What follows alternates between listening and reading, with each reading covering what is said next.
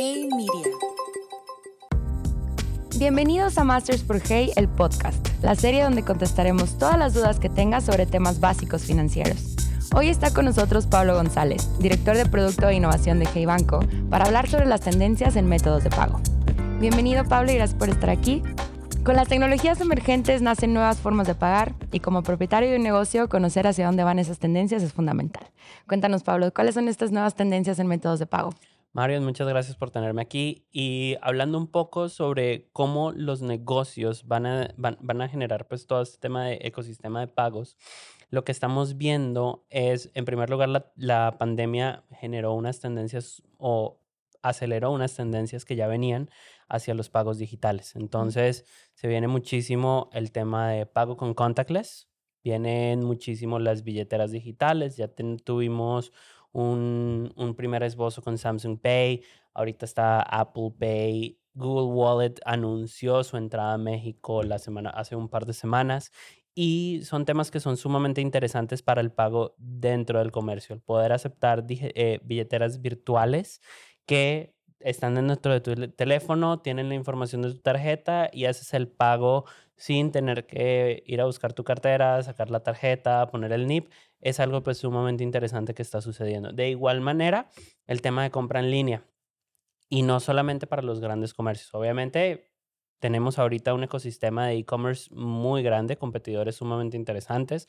Tenemos eh, Amazon, Mercado Libre, eh, eBay, pero también viene la entrada de pues algunos jugadores eh, con un poco más disruptivos como lo son Shein, como lo son todas estas tiendas Shopee eh, y demás tiendas que pues principalmente traen productos desde la China. Y también lo que vemos es que el comercio pequeño y mediano está buscando incursionar en ecosistemas digitales. Es, está intentando hacer ventas por redes sociales, está intentando convertir su presencia en redes sociales no solamente en awareness, sino que un poco más hacia el lado de cómo llevar a cabo una venta. Entonces, temas como restaurantes y han habido iniciativas bastante interesantes con startups mexicanas que están buscando cómo convertir esas redes sociales en, oye, pues voy a hacer una orden. Eh, obviamente, pues todo el boom que tuvimos con Rappi, con Uber, con Didi Food, todo lo que tú quieras y pues a final de cuentas es, esos servicios son eh, significativamente costosos, los mismos, los mismos comercios lo dicen, es, tienes un ecosistema muy grande de clientes al cual puedes llegar, pero pues a un costo muy alto. Entonces ellos están buscando cómo empezar a el cliente que se vuelve recurrente, el cliente que conoce ya la marca, cómo llevarlo a que realice un consumo por fuera de estas plataformas y pues de ahí viene pues el tema de carritos de compras, las ligas de cobro que tenemos nosotros, también sumamente interesante. Es decir, el comercio que no tenga la capacidad de hacer un desarrollo puede eh, hacer cobros en línea también, recibir su dinero de forma fácil y sencilla y pues de igual manera está eh, le está dando al cliente, al consumidor final, la oportunidad de pagar con lo que él necesita. Entonces no es necesario, pues oye, pueden enviarle un domicilio en caso de un restaurante. Em, voy a enviarle un domicilio y necesito enviarle una terminal o necesito enviarle feria para darle el cambio al cliente. Ya con las ligas de cobro, pues esto se vuelve pues innecesario.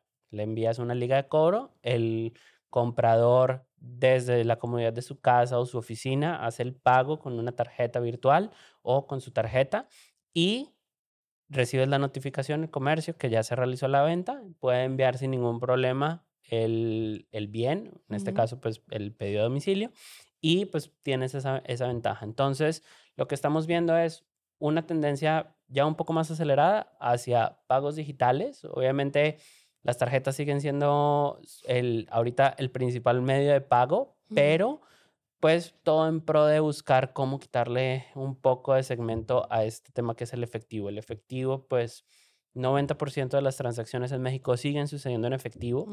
Eh, es un medio muy apetecido por muchos comercios porque pues no es rastreable, no tienes algún tema de fiscalización y obviamente pues tiene ese tipo de pros, pero pues muchas veces el costo implícito es lo que los comercios pequeños y medianos principalmente no ven. Y es el tema de pues, oye, tienes un riesgo inherente con manejar efectivo, eh, ya sea billetes falsos, ya sea em, tienes algún tema de seguridad, algún asalto, algún tema por el estilo, pues, ojalá nunca suceda, pero pues está, ese riesgo inherente y no hay, una, no hay una protección, no hay un seguro a través de eso. Mientras que el dinero digital, pues afortunadamente está resguardado en bancos, está en instituciones, está en diferentes esquemas que, que nos permite eso. Entonces, pues todo es en pro un poco de disminuir el uso del efectivo y buscar que los comercios, pues a final de cuentas, estén dándole a su cliente una experiencia de pago mucho más sencilla de velocidad, ya sea seguridad también, un tema sumamente importante, y pues obviamente conveniencia. no traigo efectivo en mi bolsa, ¿cómo, le, cómo hacemos para pagar? Esa es una de las grandes eh, inquietudes que busca resolver este, este tema de medios de pagos digitales. ¿Qué pasa cuando como negocio, como comercio, no confías tanto en estos métodos de pago? Ese es por un lado.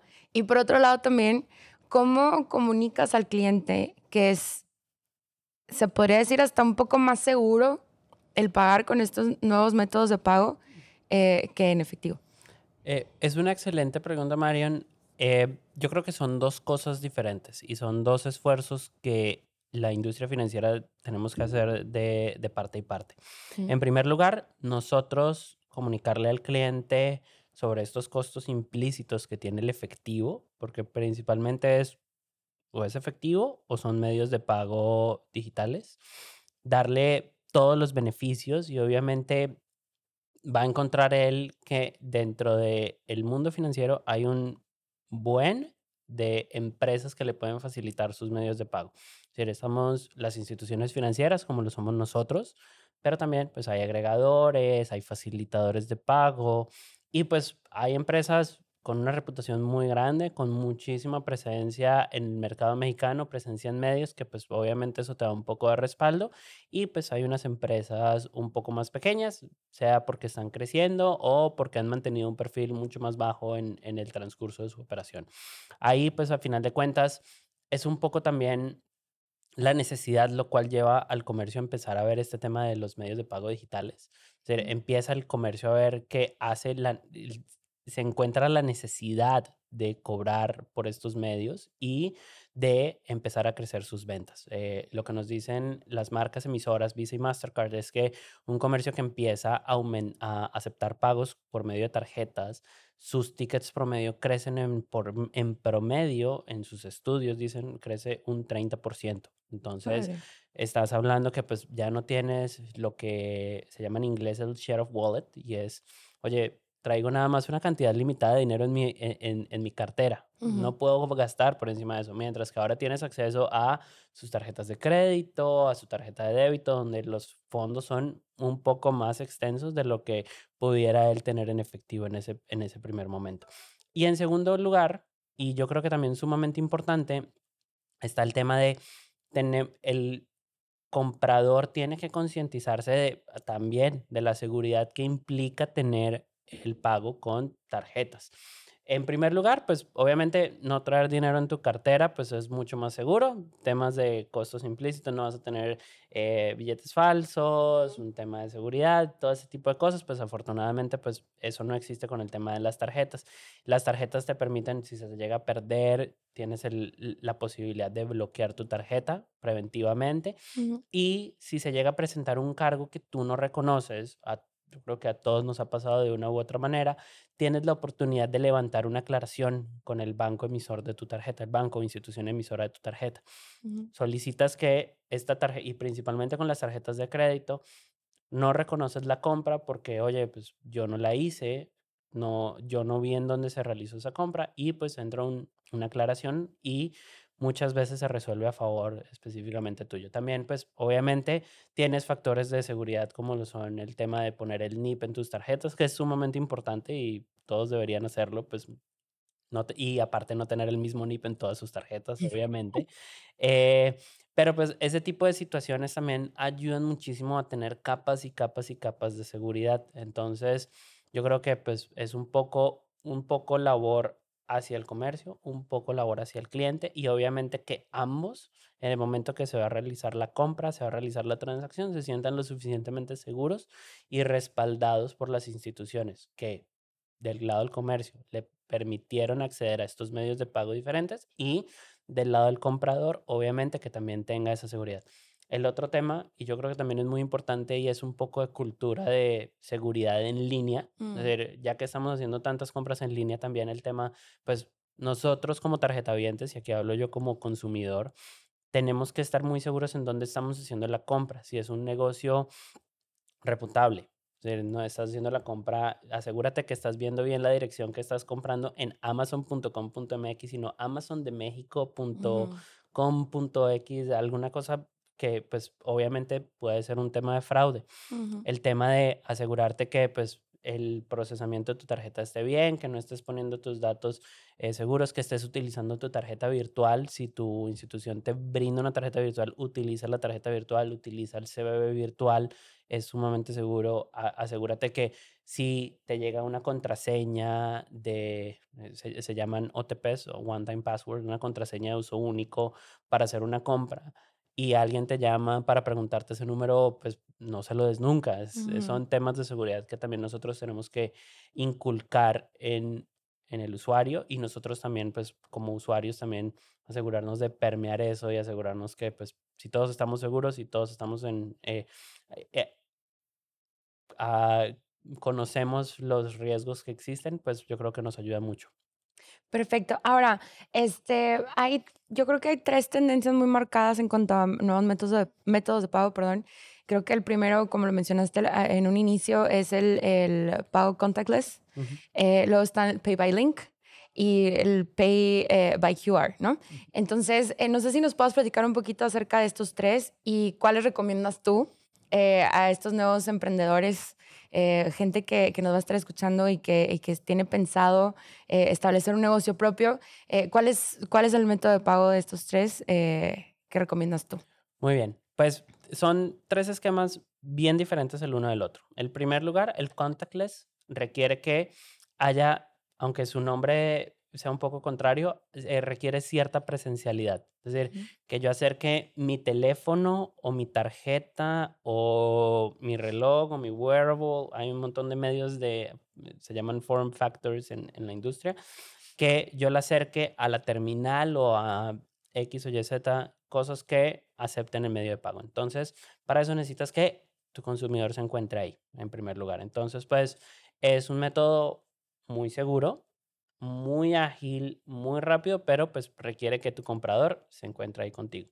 El Pay by Link, que pues a final de cuentas, como las ligas de cobro que tenemos nosotros hoy en día, te permite evitar esa presencialidad. Entonces, el, el cliente, el comprador puede estar en cualquier lugar del mundo, pues eh, y te permite entonces enviarle un link, ya sea por eh, redes sociales, ya sea por mensajería inmediata, ya sea por correo electrónico, ya sea por mensaje de texto. Y el, el comprador, en ese caso, pues va a hacer el pago. Entonces, pues te permite un poco in- incursionar en el tema de pagos digitales, pagos a distancia y nosotros lo vemos como, pues, oye, si tú estás, si tú como emprendedor estás vendiendo en redes sociales, si tú como emprendedor estás empezando con un negocio de delivery, te ayuda muchísimo este tipo de cosas precisamente para, pues, hacer el pago con tarjeta, no tener que tener un stock de terminales altísimo, pues si vas a hacer el delivery o vas a hacer entonces la entrega en redes sociales y la va a entregar alguna persona de delivery, pues no necesitas hacer eso de esa manera y pues obviamente te permite ahorrarte también el tema de eh, pues no tener que hacer desarrollos, no tener que hacer integraciones, es sumamente sencillo de, de utilizar. Tú nada más pones el monto que vas a cobrar, pones alguna referencia y eh, en nuestro caso pues seleccionas el medio por el cual lo vas a enviar, ya sea nosotros tenemos hoy en día a la disposición WhatsApp, eh, mensaje de texto o correo electrónico y pues es sumamente sencillo de utilizar. Y finalmente el QR que normalmente es utilizado por las billeteras móviles. Entonces, esas billeteras lo que tienen es que son ecosistemas cerrados. Entonces, tenemos el caso en China de Alipay, que pues era sumamente fuerte. Ahorita pues está muy de moda en Estados Unidos Venmo, está muy de moda Cash, eh, de Square también en Estados Unidos.